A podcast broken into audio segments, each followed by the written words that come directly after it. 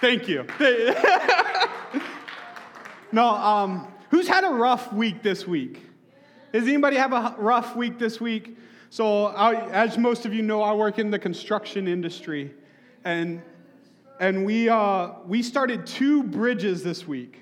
And so that's very stressful uh, because I'm the manager or whatever. It's very stressful because I'm responsible for what's making the bridges that all y'all lovely folks drive over every day. So like it's it takes a lot of out, out of you. It just drains you physically, making sure everything's right, especially at the beginning of projects, making sure everything goes well. Um, FYI, that's Peppercale and Alcoo districts, if y'all wanted to know. But it just drains a lot out of you. And as Kahu has been gone, as most of you know, like I've taken on the responsibility of, of the main Kahu here, along with our staff team that's helped a lot. But I have a tendency to throw everything on my back and try to carry everything down, down the pathway by myself. And uh, I just, I was kind of burnt out one day. I was like, man, I'm driving, driving home from work and I was just done. I was done with everything. And so I, I flipped through my CD case. Most of the time, I try to be useful of my time. I listen to a lot of podcasts, that or I'm listening to sports talk radio from Nashville, Tennessee. Um, but I listened to, uh, I flipped through my CD case and I found an old CD and I just stuck it in.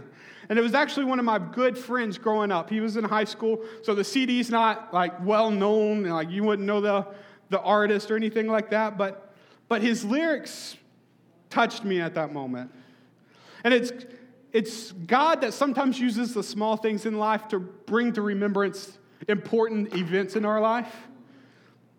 So here's the lyrics, and it is a rap song. So I'm not gonna rap, but I might get a little flowy here in a little bit, all right? So the first, the first line of the chorus says this It feels like you're spitting into the breeze. Whoever feels like that? Who's ever tried that? Stick their head out of the car and try to spit as far as you can and it slaps you in the face. Maybe that's a southern thing that I grew up with. Like, it, you got to be like the, the hound dog in the, the car in front of you. But it feels like you're spitting into the breeze. What you're doing is not working. You're outside the door, but ain't got the keys. Your knees hit the ground when no one is around, longing for the sound of someone to intercede. Have you considered the love you're always leaving? Your roots are always up leaving. You're falling for dying trees. And so much of our lives is focused on attention grabbing things. We like Instagram, we like Twitter because it grabs our attention and it doesn't need much, but it does take our attention away for a, a moment. Commercials are experts at drawing our attention away from whatever you're watching to say, oh, I need this. And then you're on Amazon later that watching a football game on Amazon, like, ooh, I can get it cheaper here. But our, the world we live in is dying for our attention. And it's so easy to give our attention up to those things. It's so easy to say, yeah, this, this is important. My job is important. That concrete I'm going to produce for this bridge is important. Lives are at stake. But that's not the main goal. That's not the main goal of our life. That's not the most important thing because we are longing for, the, for someone to intercede for us. The song we just sang says, You have won the victory and you did it all for me. He interceded for us on the cross so we didn't have to carry that blame anymore, that we didn't have to carry that sin anymore, that we didn't have to live perfect anymore. We have a loving Father.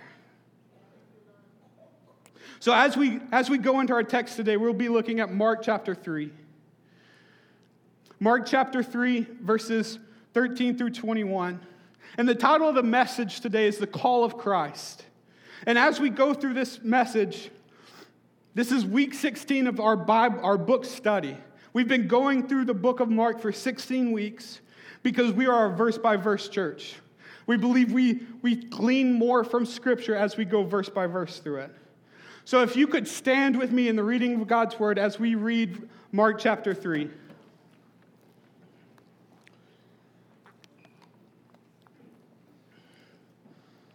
And this is what it says in verse 13.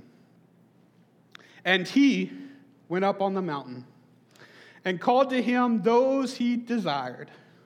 And they came to him, and he appointed twelve, whom would also be named apostles, so that they might be with him, and he might send them out to preach and have authority to cast out demons. He appointed the twelve Simon, who he gave the name Peter, James the son of Zebedee, John the brother of James, to whom the name was given, uh, to whom he gave the name Boanerges, that is, the sons of thunder, Andrew and Philip and Bartholomew and Matthew and Thomas and James the son of Alphaeus and Thaddeus and Simon the Zealot and Judas Iscariot who betrayed him. And then he went home and the crowd gathered again so that they could not even eat. And when his family heard it, they went out to seize him. For they were saying, He is out of his mind. You may be seated. Lord, may you give us wisdom out of this book today. Out of this passage of Scripture, may you open our hearts to hear what you have in store for us. Lord, we love you and we thank you. In your name we pray. Amen. So there's two, two things I want us to look at today. There's two key things I want us to look at today. And they're both roles that Jesus is talking about at this time. One of them is a disciple, and one of them is apostle. So, as we dive in, we first must understand what a disciple is. and as followers of Jesus, well, a disciple is a follower. All right, so as followers of Jesus, we are disciples of Jesus. A disciple is a follower, one who trusts and believes in a teacher and follows that teacher's word and example. Therefore, to be a disciple is to be in a relationship. It is having an intimate, instructive, and imitative relationship with that teacher.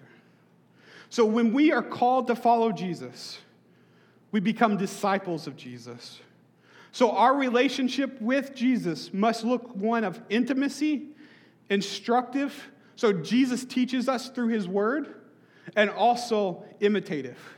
So we should be growing more and more like Jesus as we walk with him.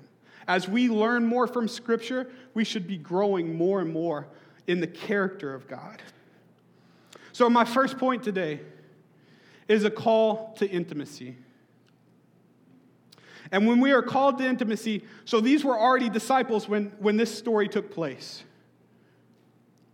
So he was talking to disciples. He will get to the apostleship. So, the call to intimacy, we see that in two different ways. The first off is easy Christ. Verse 13, and then he, Christ, went up to the mountain and called those whom he desired, and they came to him. There's a couple important facts, like as we start to break down this text, this references the Old Testament. A lot of, a lot of theologians put this back to Mount Sinai. And if you know what Mount, like the importance of Mount Sinai, Jesus is sent to the mountain to call the 12 has the same significance of Moses' ascent of Mount Sinai to re- receive and transmit the Ten Commandments. Listen to this. This is our first biblical truth for the day. The same way God shows his people the law, he also demonstrates his grace. So when he created the law, he said, Here, here's the law. You've got to obey perfectly the, that law. But then guess what happened? He had to create sacrifices because people couldn't obey the law perfectly. Nobody can obey the law perfectly except for Jesus. So, in the same way, he gave the law that says, No, you're not able to reach me. You're not, uh, you're not able to re- climb the religious ladder to get to God. Is the same way Jesus calls the 12 and says, I am the religious ladder. Just abide in me and I'll get you to God. So that is, that is how he demonstrates his grace. But that's not the only way we see a reference to the Old Testament in this passage. We also see the beginning of covenants. And if you've ever studied Old, Old Testament history, it, it talks a lot about covenant of works, cover, cover, uh, the Abraham covenant, the Mosaic covenant, the covenant, covenant of grace, the new covenant. Both of them are beginning of covenants. See, at the core, Jesus is, found, is starting the foundation of the new covenant. This is how the new covenant will be pressed out. And when Moses, uh, Moses went up the mountain to Mount Sinai, he started, he created the covenant, the Mosaic covenant, which was the re, uh, revelation of the works, of the law of God, the Ten Commandments. One of them requires perfection. The new covenant points us to the perfect one. He also demonstrated by going to 12. The number of 12 significant. He called the 12 disciples to be apostles. And there's also, as Connie preached last week, there's 12 tribes of Israel. Do you think that's a coincidence? He's setting up a new form of salvation. He's setting up a new way of how his people look. It's no longer by the 12 tribes of Israel, it's by the apostles and through the apostles' teaching. And then, we, secondly, we see the call. He called them up the mountain. This call is just like our salvation. This is what John 6 44 says No one can come to me unless the Father who sent me draws him, and I will raise him up on the last day. 2 Timothy 1 9 says, Who saves us and calls us to a holy calling? Not because of our works, but because of his own purpose and grace. You see, being a follower of Jesus is a lifelong calling. It's not one, because he drew us in. We look at the, the 12 apostles, the disciples at the time. Even though he knew Judas was going to betray him, he called him in. It's a lifelong process. It's a lifelong process. This is an important time in Jesus' ministry because half of his work on earth is over. Half of his three years worth of ministry is over at this point. So Jesus is calling them to something more. So, my question today are we, are we desiring to do something more? You see, earlier in the book, Simon and Andrew, Jesus called them, Follow me, and I will make you fishers of men. Mark 1 17. The disciple Matthew, he said, Follow me in Mark 2. The call was already there to be a disciple, to be a follower of Christ. The call was already there. But Jesus is calling them to something more here. Listen to this Jesus called to him those he wanted. The Greek places more emphasis on this the sense that he summoned those who he willed. Jesus determines the call. Jesus determines the call. Disciples do not decide to follow Jesus or do him a favor in doing. Rather, his call supersedes, goes above and beyond their will, summoning, even summoning those who would eventually betray him. So, example of this. Example of this. I'm going to the beach, all right? Or we're going to play basketball, which I need to do more of because that was a workout a couple weeks ago. Hey, Paula, you want to go to the beach with me? Or you want to go play basketball with me? It's a call, it's a general call. It's up to him to do it.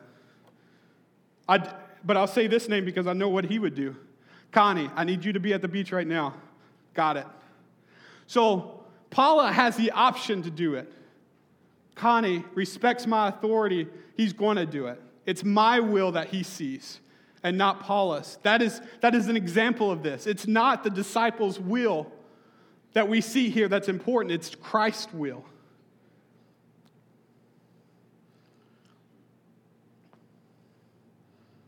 And then finally, we see the first purpose of God calling them up to the mountain. Out of all the miracles that they'd done, out of all the preaching that Peter did at Pentecost that we studied in the book of Acts, he wanted to be with them. Jesus wanted to be with the disciples. He wanted to be with the disciples at that moment alone.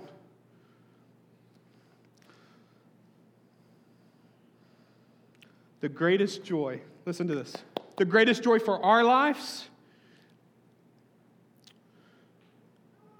is that our God and Creator, the Creator of the world, wants to be with us.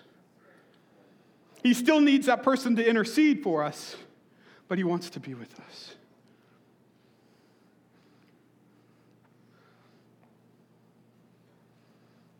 There's a, there's a famous quote, and it says, What's the chief end of man? The chief end of man is to glorify God and enjoy Him forever. He takes glory with us abiding in Him, with us being in Him, and with us being a part of His family. And then we see another call to intimacy. We see a call to each other.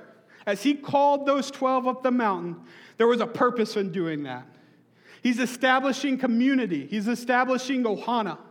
He wants to create something greater than just one person. Jesus knew that the only person that could do ministry by himself was himself. Jesus is the only person that could do that. And he still relied on the triune Godhead that he was a part of. He relied on the Holy Spirit to give him power and God the Father to give him wisdom. So as he was setting this thing up, he had a plan. God doesn't do anything without a plan, a sovereign, gracious plan. He's setting this thing up. You see, one of, the, one of the cool things about being a part of Hilo High football, and I know I've been in and out a little bit, but we get to watch, I get to watch from a distance. I get to watch and compare to how my high school was now almost 10 years ago, how my high school team functioned. And we did, in my high school, we did things that nobody else did either. My, my career, I went 35 and 5 in high school, which was unheard of for our school. So, but to watch this team grow and develop, the coaches have a great way of stripping individualism and putting team orientedness there. What does that mean? What does that mean in this passage of scripture? Is that sometimes you don't, like, you don't get to do what you like to do. There is boys on that football team that could easily play both ways and excel both ways. They can do that. I played both ways in high school. But because how the coaches set it up, they deem that it's more important to separate them and focus on their individual tasks so the team or uh, team goals get accomplished. Do you see what I'm getting at? You see, so like by not playing both ways, you can focus on what you need to get accomplished. Even though you everybody like to be running back, quarterback, and wide receiver. We know. But defense is important too. Like, so people have to submit to that in order for the team goals to get accomplished. That's why later in the season in the playoffs, they're still fresh, is because they're only playing one way throughout the whole season, unless they really need them. And so when we focus on that, when the team is unified, when we focus on our responsibilities and, and have a mission in mind, missions are accomplished. Things get done that's not ever been done before. That's how Jesus turned these 12 ordinary men into to people that changed the world. So, my question us here today are we unified? Are we unified together for our mission? And as we look at our missions, loving people to the beauty of Christ, yes, but our specific missions. Do we really care about the 1% of Hilo from the Building of the Future campaign? Do we really care about establishing God's kingdom in Hilo. And it's not about Ohana Church. Everybody will say that. But how is God being pressed out through us in the city of Hilo? Just as Jacob said earlier, talking about missions, our missional domain is wherever we are. But listen to this, talking, going back to the team aspect. This convicted me this week because team, the team has to set up their own goals. We have to set up goals and we have to submit to wherever we are placed in those goals. So sometimes you got to do things that you don't like to do. But listen to what 1 Thessalonians says, talking about a team. Therefore, encourage one another and build one another up, just as you are doing. Hebrews 10 says this Let us consider it Consider how to stir one another up to love and good works, not neglecting to meet together as the habit of some, but encouraging one another, and all the more as you see the day draw near. When we come here, when we come to this building, when we meet as Ohana, as Ohana groups, we go to the beach together, are we considering how to stir one another up to love? Are we thinking in our minds, how can I bless this person? How can I make this person's day? Most of us, that's a no. Most of us, our answers would be the same as the world. No, I'm looking out for me. This is my decision and my responsibility. So I, the main goal in my life is to make me happy. And even as a staff, are we doing this? Are we promoting each other for love and good works?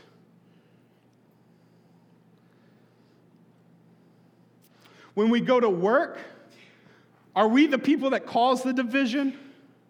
Are we the people that cause the disharmony among our coworkers, or are we the people that promote peace, that promote love? And that's not the end goal. The end goal is the gospel of Jesus Christ. But as a testimony to our lives, we cannot be the ones that create division unless it's on biblical bounds. Me and Connie had the discussion this week. The only reason, the only reason it would be hard, but the only reason we should get kicked out of a church for preaching is because we're preaching the true word of Christ. If something goes against the word of God, it's going to be dealt with harshly here. But do we promote each other to love and good works? So here's a reality truth for us discipleship is a relationship before it is a task. A who before a what. That one got me this week, guys, to be, to be completely honest. Discipleship is a relationship. So when you, when you are discipling, or are you the discipler, is it about the relationship? Because sometimes we use the task of discipleship to make our lives easier.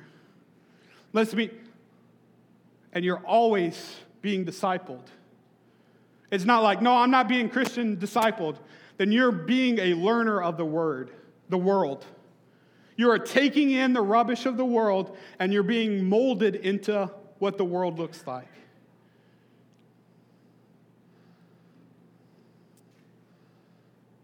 Discipleship should always be about advancing the kingdom of God and not our own kingdoms. Not being able to say, this is who we are, or this is, Scripture talks about it as, well, I'm a disciple of Peter and I'm a disciple of Paul. It should never be about that. It's all about the kingdom. I go to this church, I go to that church. This one's more important than that one. So once we understand the call of disciple, we must understand the call of an apostle. And this is where Jesus calls them apostles in verse 14. Which leads us to the second point a call to go. Jesus is now ushering in the new covenant to us. But as we, as we look at this position, the role of an apostle, we got to make some clear distinctions before I go too deep, all right? The office of apostle is not the same as the role or the gift of an apostle. I believe that the office has been closed. So when we flip on TV and you see those preachers that have the name Apostle Marcus McBee or whatever at the bottom of it, insert name here, just turn it. Turn it off. Because that role has officially closed. And I'll tell you why. Because Peter, in, after, after Judas Iscariot killed himself, after the crucifixion of Jesus, Judas committed suicide. They were looking for another apostle. So Peter proposed qualifications. There's qualifications for the role of apostle, the office of apostle. So listen to this and tell me how many people in this room have these qualifications. They had to be with Jesus all three years of his ministry. Eyewitness of Jesus' baptism, death, and resurrection. Heard and seen his life changing teachings and watched him perform miracles. All right, so now, if you're 2,000 plus years old, it's time to go see Jesus already because that's the only way you can be an apostle nowadays. But that's not saying the gift of apostle is not here. The gift of apostle is, is, is beautifully here. We see it all around the world. We actually, I believe wholeheartedly, that one of the guys that's preaching in, in February, James Saroma, he has the gift of apostleship. He starts churches and then leaves them and then goes off and starts other things. It's, it's, it's crazy how he does that.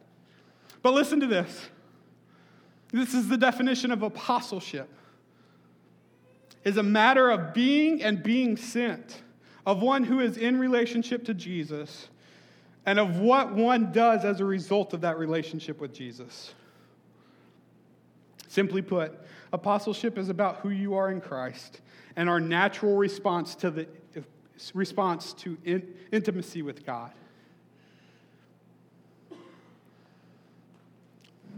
All right, so let's look at the timeline, guys. 18 months, these, these, these guys have been following Jesus, yeah? So, half of Jesus' ministry, they've been just followers, listening to him teach, listening to him, and then Jesus calls them to himself. So, as we sit around in this room, not saying that your discipler, either myself or Kahu Zeke or whoever it is, is as good as Jesus, but if we've been, in, if we've been a disciple for 33 plus years, which is double the time Jesus had with the disciples, we should be going out some. We should be making more disciples. But we like to make excuses. We, we like to make excuses of why we can't go out and be who God's called us to be. We're busy. We don't know Scripture well enough. We're not fluent speakers. We're not called to make disciples. Those are all great. No, they're not. They're, they're all excuses, but let's look at the apostles for a moment. It's really hard to read. That one's better. Simon, guess what? He was a fisherman. Guess what his characteristic was? He was impulsive and bold. Anybody's, anybody in here impulsive and bold?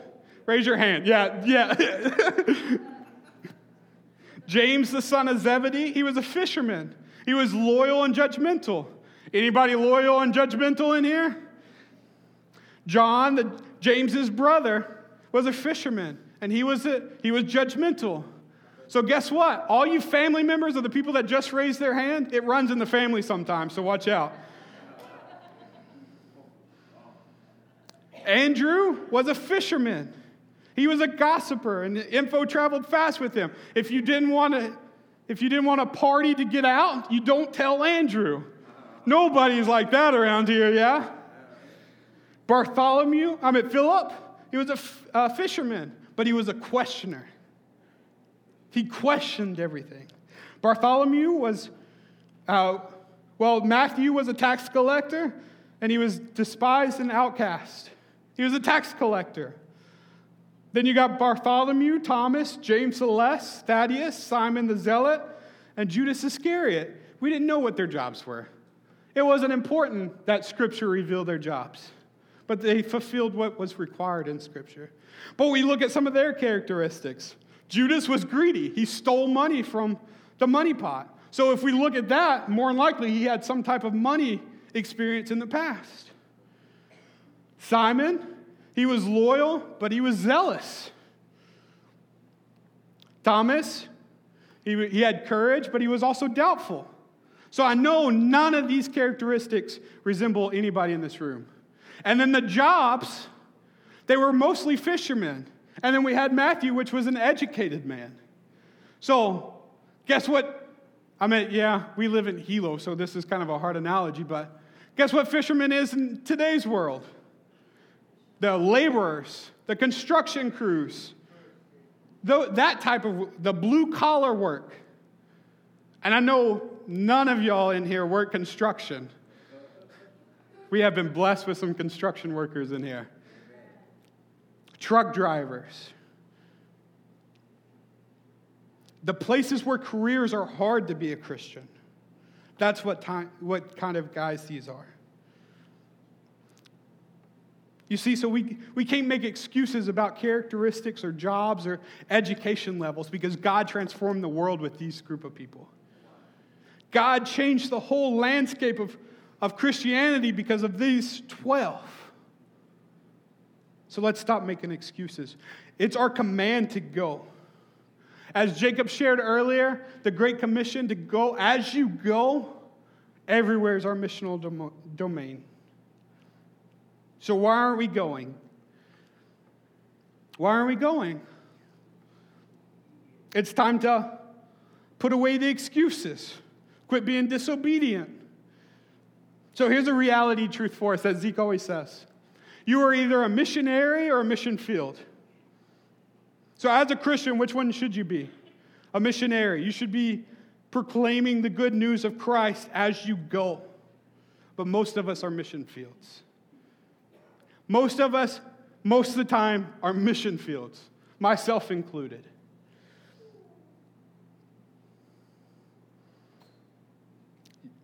You're either a disciple of God or you're being discipled of the world. What do you take in the most is usually what your, disciple, what your disciple is. If it's rubbish television, radio, junk on the radio, that's who's discipling you. That's where you're becoming more and more like. So, finally, as we look at the last point of today, you see the call of them to be disciples in the early chapters of Mark. Now, then you see a call to be apostles. And then later on, as most of you know, these men died for the sake of the gospel. So, my third and final point is the call is radical. Look at verses 20 through 21 with me. Then he went home, and the crowd gathered again, so that they could not even eat. I'd be throwing people out of the house at that point. They couldn't even eat. And then his family heard it. They went out and seized him, for they were saying, He is out of his mind. Listen to this, because this is going to, I've been here for five years. This is going to hurt a little bit. Jesus allows neither his family nor his mother and brothers to take priority over the new society he has formed in the 12.